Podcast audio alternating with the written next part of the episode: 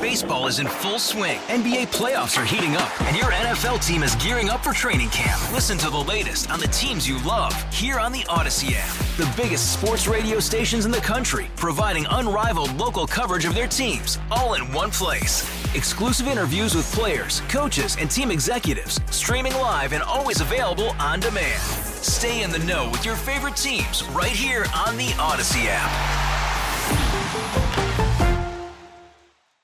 Seek justice on behalf of an innocent 25 year old man who was unreasonably taken into custody after fleeing in his neighborhood, which just happens to be a high crime neighborhood, and had his spine partially severed in the back of a Baltimore police wagon. As the chief prosecutor for Baltimore City, I took an oath to uphold justice and to treat every individual within my jurisdiction equally and fairly under the law. I take my oath very seriously. Since the start of my administration, we have been and continue to be wholly committed to creating a fair and equitable justice system for all and holding people accountable for crimes that they commit regardless of age, race, color, sex, creed, socioeconomic status, or in this case, occupation. As a chief prosecutor elected by the people of Baltimore City, I made a promise that my prosecutors and I will never cower from our obligation to prosecute crimes where we believe that we have probable cause that a crime was committed. We're sworn to not only uphold the law and hold violent repeat offenders accountable, but we're also sworn to apply justice fairly and equally to everyone, even those that take an oath to protect and serve our communities. As prosecutors, we are servants of all victims and witnesses of crime in Baltimore City, and we fight each and every day to ensure that perpetrators of crime see their day in court and are held accountable for their actions or inactions where there's a relational duty that requires such. We never cowered in our battle for justice for 16-year-old Phylicia Barnes, one-year-old Carter Scott, bicyclist and loving father Thomas Palermo, or Shatia Lansdowne and the various other sexual assault survivors of Nelson Clifford. As I previously stated, the decision to prosecute six police officers was not and has never been an indictment on the entire Baltimore Police Department. Although some have tried to invalidate my family's long-standing service as public officers, I know firsthand the sacrifices, the dedication, the commitment it takes to protect and serve our communities. For those that believe that I'm anti-police, it's simply not the case. I'm anti-police brutality. And I need not, I need not remind you that the only loss and the greatest loss in all of this was that of Freddie Gray's life. For over a year, my office has been forced to remain silent on all six of the cases pertaining to and surrounding the death of Freddie Gray. Despite being physically and professionally threatened, mocked, ridiculed, harassed, and even sued. We've respected and fulfilled our obligation and dutiful silence in accordance with Judge Barry Williams' gag order, restricting any commentary from the state. In accordance with my oath to pursue justice over convictions, I've refused to allow the grandstanding of some and the hyperbole of others to diminish our resolve to seek justice on behalf of this young man. I was elected the prosecutor. I signed up for this and I can take it.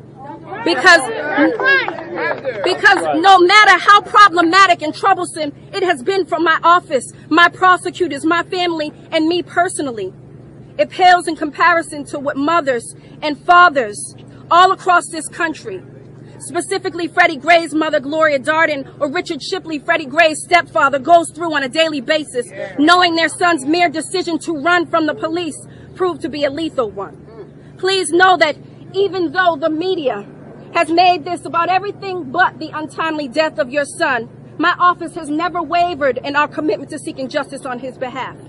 My team of prosecutors, led by two highly respected veteran attorneys, Chief Deputy Michael Schatzow, Deputy State's Attorney Janice Bledsoe, right here, and Assistant State's Attorney John Butler, Matt Pillion, Sarah Akhtar, Law Clerk Michael Fiorenza have devoted countless hours and made countless sacrifices to ensure accountability on your son's behalf. I'm extremely proud of my team who never lost sight of why we were fighting so hard. Your son. As the world has witnessed over the past 14 months, the prosecution of on-duty police officers in this country is unsurprisingly rare and blatantly fraught with systemic and inherent complications. Yes, it is. Unlike with other cases where prosecutors work closely with the police to investigate what actually occurred, what we realized very early on in this case was that police investing, investigating police, whether they're friends or merely their colleagues, was problematic. That's right. That's right. There was a reluctance and an obvious bias that was consistently exemplified not by the entire Baltimore Police Department, but by individuals within the Baltimore Police Department at every stage of the investigation, which became blatantly apparent in the subsequent trials. Although Commissioner Davis was and has been extremely accommodating, there were individual police officers.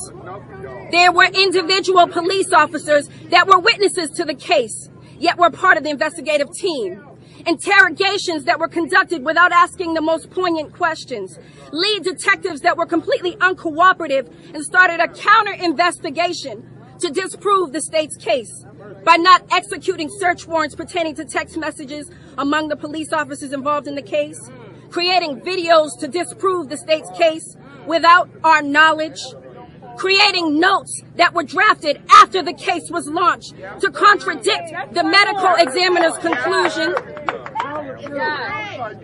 turning these notes over to defense attorneys months prior to turning them over to the state, and yet doing it in the middle of trial. As you can see, whether investigating, interrogating, testifying, cooperating, or even complying with the state, we've all bore witness to an inherent bias that is a direct result of when police police themselves. And despite the challenges of not having an independent investigatory agency to work with us throughout this prosecute, we still are grateful for the opportunity to show the world the reality of the justice system from start to finish.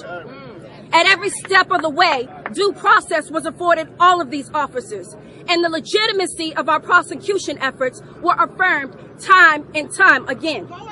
They were affirmed when the court commissioner signed off on the charges that we filed. They were yet again affirmed when we presented our case before a grand jury and secured indictments against all six officers in every charge that we presented to them. Our legal arguments, theories, strategies were affirmed not only in 135 motions in which we successfully overcame, but also in the state's highest court where we battled and ultimately prevailed in compelling the officers to testify against each other. The legitimacy of these charges were even affirmed by the judge after he rejected 13 motions for dismissal and denied 22 motions for judgment of acquittal throughout all four trials. As prosecutors, we are ministers of justice, and it is our ethical obligation to always seek justice over convictions. As prosecutors, we do not determine guilt or innocence of individuals, but rather present evidence to a judge or a jury to make that determination. In these cases, my prosecutors presented a great deal of evidence to support the charges alleged. And although we came close to convicting one of the officers when his case was tried before 12 Baltimore City residents, the judge, who is within his right, has made it clear that he doesn't agree with the state's theory of the case and does not believe that any of the actions or inactions of these officers rise to the level of criminality. The judge has acquitted three of these officers, one of the arresting officers, the wagon driver, the highest ranking police officer in these matters. In light, in light of these consistent outcomes, the likelihood of the remaining defendant's decision to elect a bench trial with this very same judge is highly probable and unfortunately, so was the outcome. You did the right thing. And while to this day we stand by the decisions, the legal theories, the charges, and assertions set forth in the statement of probable cause and during these proceedings, as officers of the court, we must respect the verdicts rendered by the judge regarding the ultimate culpability of the adjudicated officers involving Freddie Gray's death as final, no matter how much we may disagree with his rulings. We do not believe that Freddie Gray killed himself. We, we stand by the medical examiner's determination that Freddie Gray's death was a homicide. Yes. Yes. Homicide. Homicide. However, After much thought and prayer, it has become clear to me that without being able to work with an independent investigatory agency from the very start, without having a say in the election of whether our cases proceed in front of a judge or a jury, without communal oversight of policing in this community, without real substantive reforms to the current criminal justice system, we could try this case a hundred times and cases just like it, and we would still end up with the same result. Accordingly, I have decided not to proceed on the cases against Officer Garrett, Sergeant Alicia White, or to re- relitigate the case against William Porter. As a mother, as a mother, the decision not to proceed on these trials, on the remaining trials, is agonizing. However, as a chief prosecutor elected by the citizens of Baltimore, I must consider the dismal likelihood of conviction at this point. The judicial economy in proceeding further and the divisive impact that continu- continuing this prosecution could potentially have on our community. What I've ultimately learned throughout this arduous process is that although no small task, justice is always worth the price paid for its pursuit. Mm. You see, in spite of the fact that the verdicts didn't go in our favor, there have been many gains throughout this journey to ensure that what happened to Freddie Gray never happens to another person that comes into contact with police, justifiably or unjustifiably again. Never again should there be a question as to why someone is being stopped, detained, or arrested due to the fact that there will now soon be full implementation of body worn cameras on all officers. Never again should someone be placed unsecured and defenseless in a metal wagon head first, feet shackled and handcuffed. Due to the fact that officers are now required to secure and seatbelt all prisoners. Never again should there be a need to rely on circumstantial evidence to observe what takes place inside police wagons due to the fact that cameras are now equipped in every one of them. Never again should an officer ignore or neglect a prisoner's request for medical attention to no avail due to the fact that it is now mandatory for officers to call a medic when requested. Never again should a commanding officer or a rank and file officer be able to assert that they are unaware of departmental policies, general orders, or procedures due to the fact that there is now a software verification and accountability system to ensure their adherence. Never again should an officer exhibit a blatant or reckless disregard for human life due to the fact that there are now use of force policies that emphasize the sanctity of life, accentuates de-escalation, and requires that officers intervene if fellow officers cross the line. You see, what I've learned through this experience is that every battle, every hurdle, every obstacle that we've overcome since the pursuit of these cases has brought us one step closer to equality. And that any and every step towards equality in our justice system is well worth fighting for. This system, this system is in need of reform. And when it comes, when it comes to police accountability, and as long as I'm the chief prosecutor for this city, I vow to you that my office and I will fight we will fight for a fair and equitable justice system for all. So that whatever happened to Freddie Gray never happens to another person in this community again.